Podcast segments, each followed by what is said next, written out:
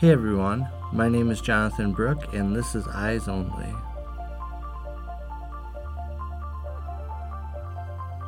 Three men search the ground in front of them. Their flashlights sweep back and forth, scanning the ice beneath their feet. All three of them are experienced in the treacherous terrain that they are traversing. None more than their leader, a man named James Smith. Smith had spent much of his career in the Arctic. He feels at home on the ice, yet today he is scared. It is daytime, yet they are in the polar night. For months on end, the sun never shines. It is complete darkness 24 7, and they are in the middle of it. Accompanying Smith is a Roman Catholic priest named Father Cunningham and a meteorologist named Arnold Hansen. They proceed carefully, measuring every step. They know the danger they are facing. One wrong step means, at best, a fight for your life, and at worst, certain death. The ice beneath their feet is breaking apart. They still have over a mile to go. It seems like hours until they reach their destination.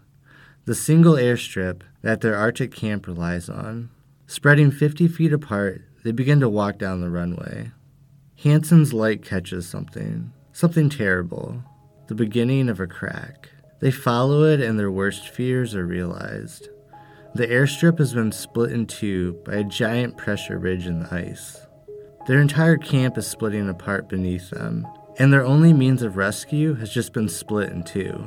Standing there, Smith takes in the situation. He had just been put in charge of one of the most remote Arctic drift stations the U.S. had. It was now his job to keep the 19 men under his watch alive, and at this moment, he doesn't know how he's going to do that. If the darkness ever felt suffocating, it is now more than ever. Daylight is not coming. They will have to do this in the dark. Hundreds of miles away in Greenland, Brigadier General Gordon Austin, commander of the 11th Air Division, receives a distress call. An urgent request for evacuation from Arctic Ice Drift Station Alpha. This request would become his number one priority for the next couple of days, which is exactly the problem. Even in good weather, an evacuation of this scale takes at least two days. There is no way a plane capable of that big of an operation could land on that airstrip. It is 1958, and no helicopter has the range to reach their camp. The ability to refuel a helicopter in flight has not been developed yet. A smaller plane might be able to land on one half of the airstrip, yet no one likes that idea. It is risky. The kind of pressure ridges that have destroyed the airstrip create lateral cracking when they form. There is no guarantee that the ice would hold, yet it is the only option. A plan is put into place for a smaller plane to attempt the rescue. It could only carry people. The most classified items and equipment would go, but everything else would be left, never to be recovered. It is a worst case scenario, but Commander Austin understands the urgency of the situation. This whole situation was due to a massive storm that had struck the camp recently. It was a horrifying night, as the storm ripped open gashes in the ice. If you can imagine not knowing if at any moment the ground beneath you can open up, this is the reality they faced. The crew of Alpha Station would work for 24 hours straight, moving their entire camp off compromised sections of the ice and onto sections that were more stable. Sections that were now giving in. A reality only made worse by the fact that the storms would keep coming. The airstrip was only originally half a mile away from the camp. The third storm that hit fractured the ice so bad that the airstrip was now a mile and a half away. It had moved over a mile in one night. The fourth storm that ripped through their camp is the one that destroyed it. 40% of the ice floe they drifted on had been destroyed. The severity of the situation was only increasing as time went on. Almost immediately after Smith sent that distress call, he was rocked off balance as the ground lurched underneath him. Stepping out of the communications tent, Smith clicked on his flashlight and discovered a new crack, running the full length of their camp. There was a joke that had been made about these cracks a few days earlier. 10 feet wide and 10,000 feet deep. It was not as funny these days.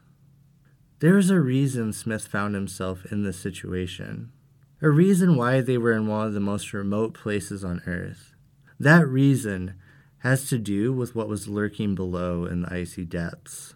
There is a story that showcases the reason why these men were risking their lives. At that time, no one at Alpha Station had any idea how close the world would come to disaster. The kind of disaster they were hoping to safeguard against.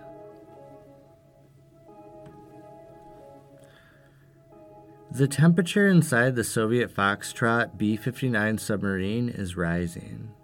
The air conditioning has broken. In the sweltering heat, the crew brace for a dark future. A U.S. naval fleet is chasing it. Naval depth charges explode around it, trying to force it to the surface. Inside, its crew doesn't know the truth about what is happening.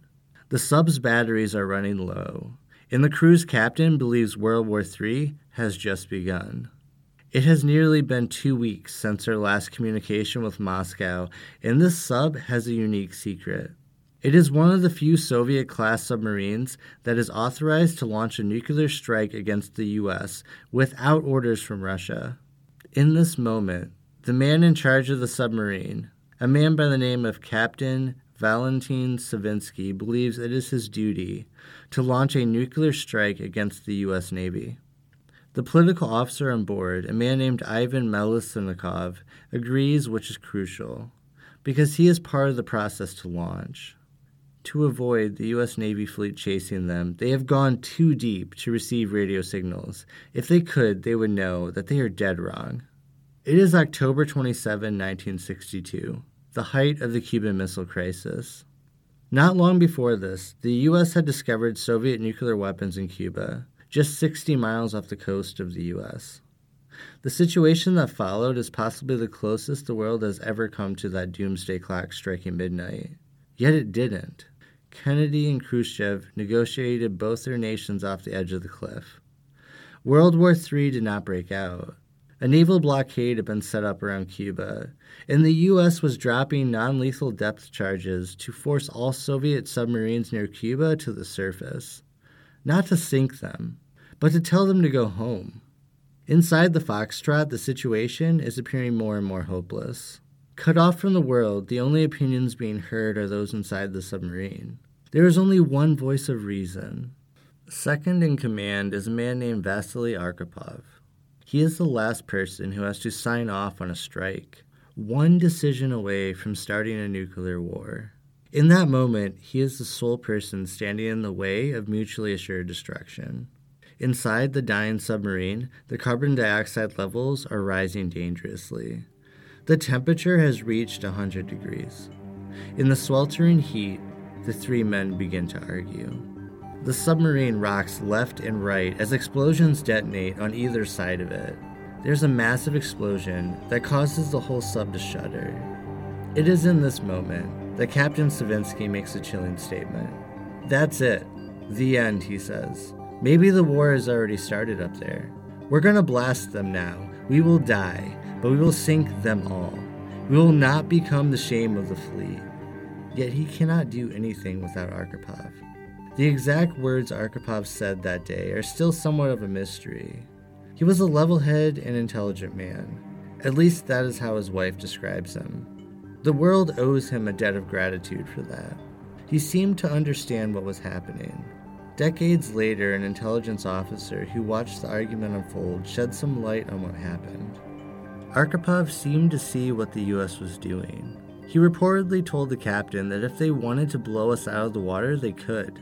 To him, this didn't feel like war. He demanded they surface and await orders from Moscow. Without Arkhipov, clearance to launch couldn't happen. They had no choice but to surface, so they did. The world presses on. New York is still a thriving metropolis, not wiped out by nuclear war. Washington, D.C. did not disappear under a mushroom cloud. These are the situations that would have happened if Arkhipov had pushed that switch. Yet he didn't. He would return home and see his wife again, and they would grow old together. He would die of cancer in 1998, most likely due to the radiation exposure he experienced in his service to the USSR. He would not receive much appreciation for his decision that day while he was still alive. In 2017, the Future Life Award was given to his family. His wife went to her grave claiming he was her hero. In her own words, he saved the world. It would be decades before the public learned about how close we had come to disaster, or who they had to thank for preventing it. Arthur Schlesinger Jr., an advisor for the John F. Kennedy administration and a historian, summed up the event in a statement. This was not only the most dangerous moment of the Cold War, it was the most dangerous moment in human history. His view is shared by many other historians. And that slow burn that led up to this moment had been forecasted. The U.S. knew the danger these submarines posed, perhaps mainly because they had submarines with the same kind of weapons. These submarines were why James Smith found himself a few hundred miles from the North Pole, trying to orchestrate a daring rescue. The Arctic had become a new frontier in the Cold War. It was the shortest distance between the United States and Russia. Both countries were playing a cat and mouse game in the Arctic Circle. Starting in the early 1950s, they both had developed submarines that were capable of launching a nuclear missile. These submarines would spend months submerged under the Arctic ice, ready to strike at a minute's notice. In an effort to track each other's movements, both countries created a line of Arctic drift stations that stretched along the length of the Arctic Circle. The Soviets had them as well. Both sides would use them to gather scientific data. Yet they would also use radar and listening devices to track each other's submarines below. All in the hopes of avoiding the kind of situation like the one that would happen less than three years later. There is no guarantee that the next time a single voice of reason would prevail. Smith understood his mission. He knew the stakes, and that's why, in 1958, at Alpha Station, it pained him so much to abandon his post. But there was no other choice. It had been a day since they discovered the damage to the airstrip, and tensions were running high. Smith knew the most important thing he needed to do was keep up morale. He ordered the cook to prepare the best meals they had. Only serve the choice select cuts of meat. In the mess hall, he broke the news to his crew that they should expect anywhere from three to six days before being evacuated. Yet, if they were stuck there, they were going to at least eat well. Leaving the mess hall, Smith stepped out into the darkness. Making his way to the edge of camp, he stood there and he listened for what he knew he would hear. A soft rumbling, followed by vibrations, sharp cracks, grinding, and crashes, as large pieces of ice were being forced up, broken, and tumbled. He just needed it to hold for just a little bit longer. The next morning, Smith made the hazardous trip to the airfield by himself. He wanted to inspect it. When he got there, he discovered that it had broken into more pieces. But the main long strip they needed was still intact. Luck is with us, he told himself. That luck was about to change. The station meteorologist notified him when he returned that another storm was coming, one very similar to the one that had started all of this it is very unlikely that they would make it through the second one. The evacuation had to happen now or not at all. Captain Joe Sullivan sat behind the controls of a C 123. He was en route to Alpha Station. In the darkness, he had no horizon or depth perception for reference. He was relying completely on his radio altimeter. The reality is, he lived for this. He was glad he got the mission. Yet, he was out of his depth. At Alpha Station, the crew made the treacherous trip to the airfield, carrying all the scientific data and classified equipment with them. A series of flares were laid down to mark the safe section of the runway. As Sullivan approached the camp, he could see his landing marked by the flares. It was shorter than he liked. The flares were only good for 20 minutes. There was zero margin for error, a reality compounded by the fact that he had never landed on ice in the dark before. Lining up, he came in for the landing.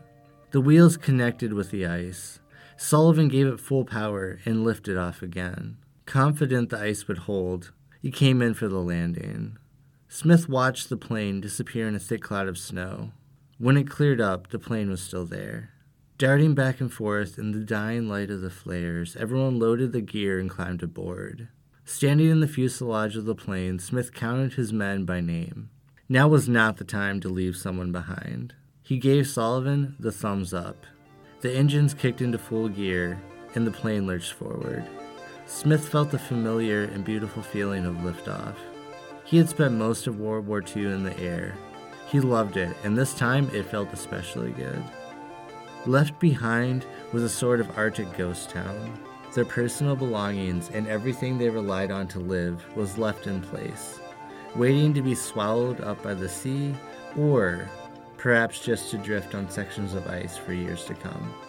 The Air Force had officially just abandoned a top secret facility.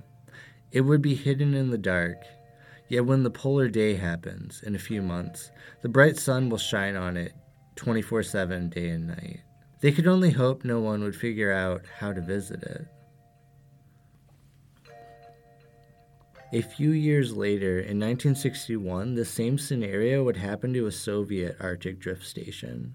The story is similar to Alpha Station, yet worse. The Russians would leave most everything behind. They were lucky to escape. The ghost town they left appeared to hold secrets that would give the U.S. a look at their highly classified operations. A Navy scientist would decide it was a good idea to parachute down onto the ice and investigate. He convinced top brass to embark on what would be codenamed Project Cold Feet. No plane could land. They were going to need to use a new device, one never used in the field before. An extraction technique so unusual it seems like something out of a movie. That is because you might have seen it in the James Bond film Thunderball. It was used to pull Bond and his companion Domino Vitale off of a life raft and into the back of a moving plane. The device is called the Skyhook. The movie used stage dummies. It's unclear if people understood at the time how much of a real thing it actually was. Over the North Pole, it was about to get its first real operational use for the CIA. There was just a problem. The scientists behind the plan had never even jumped out of an airplane before. They needed someone to get him down and out again safely. There was a man with the perfect skill set.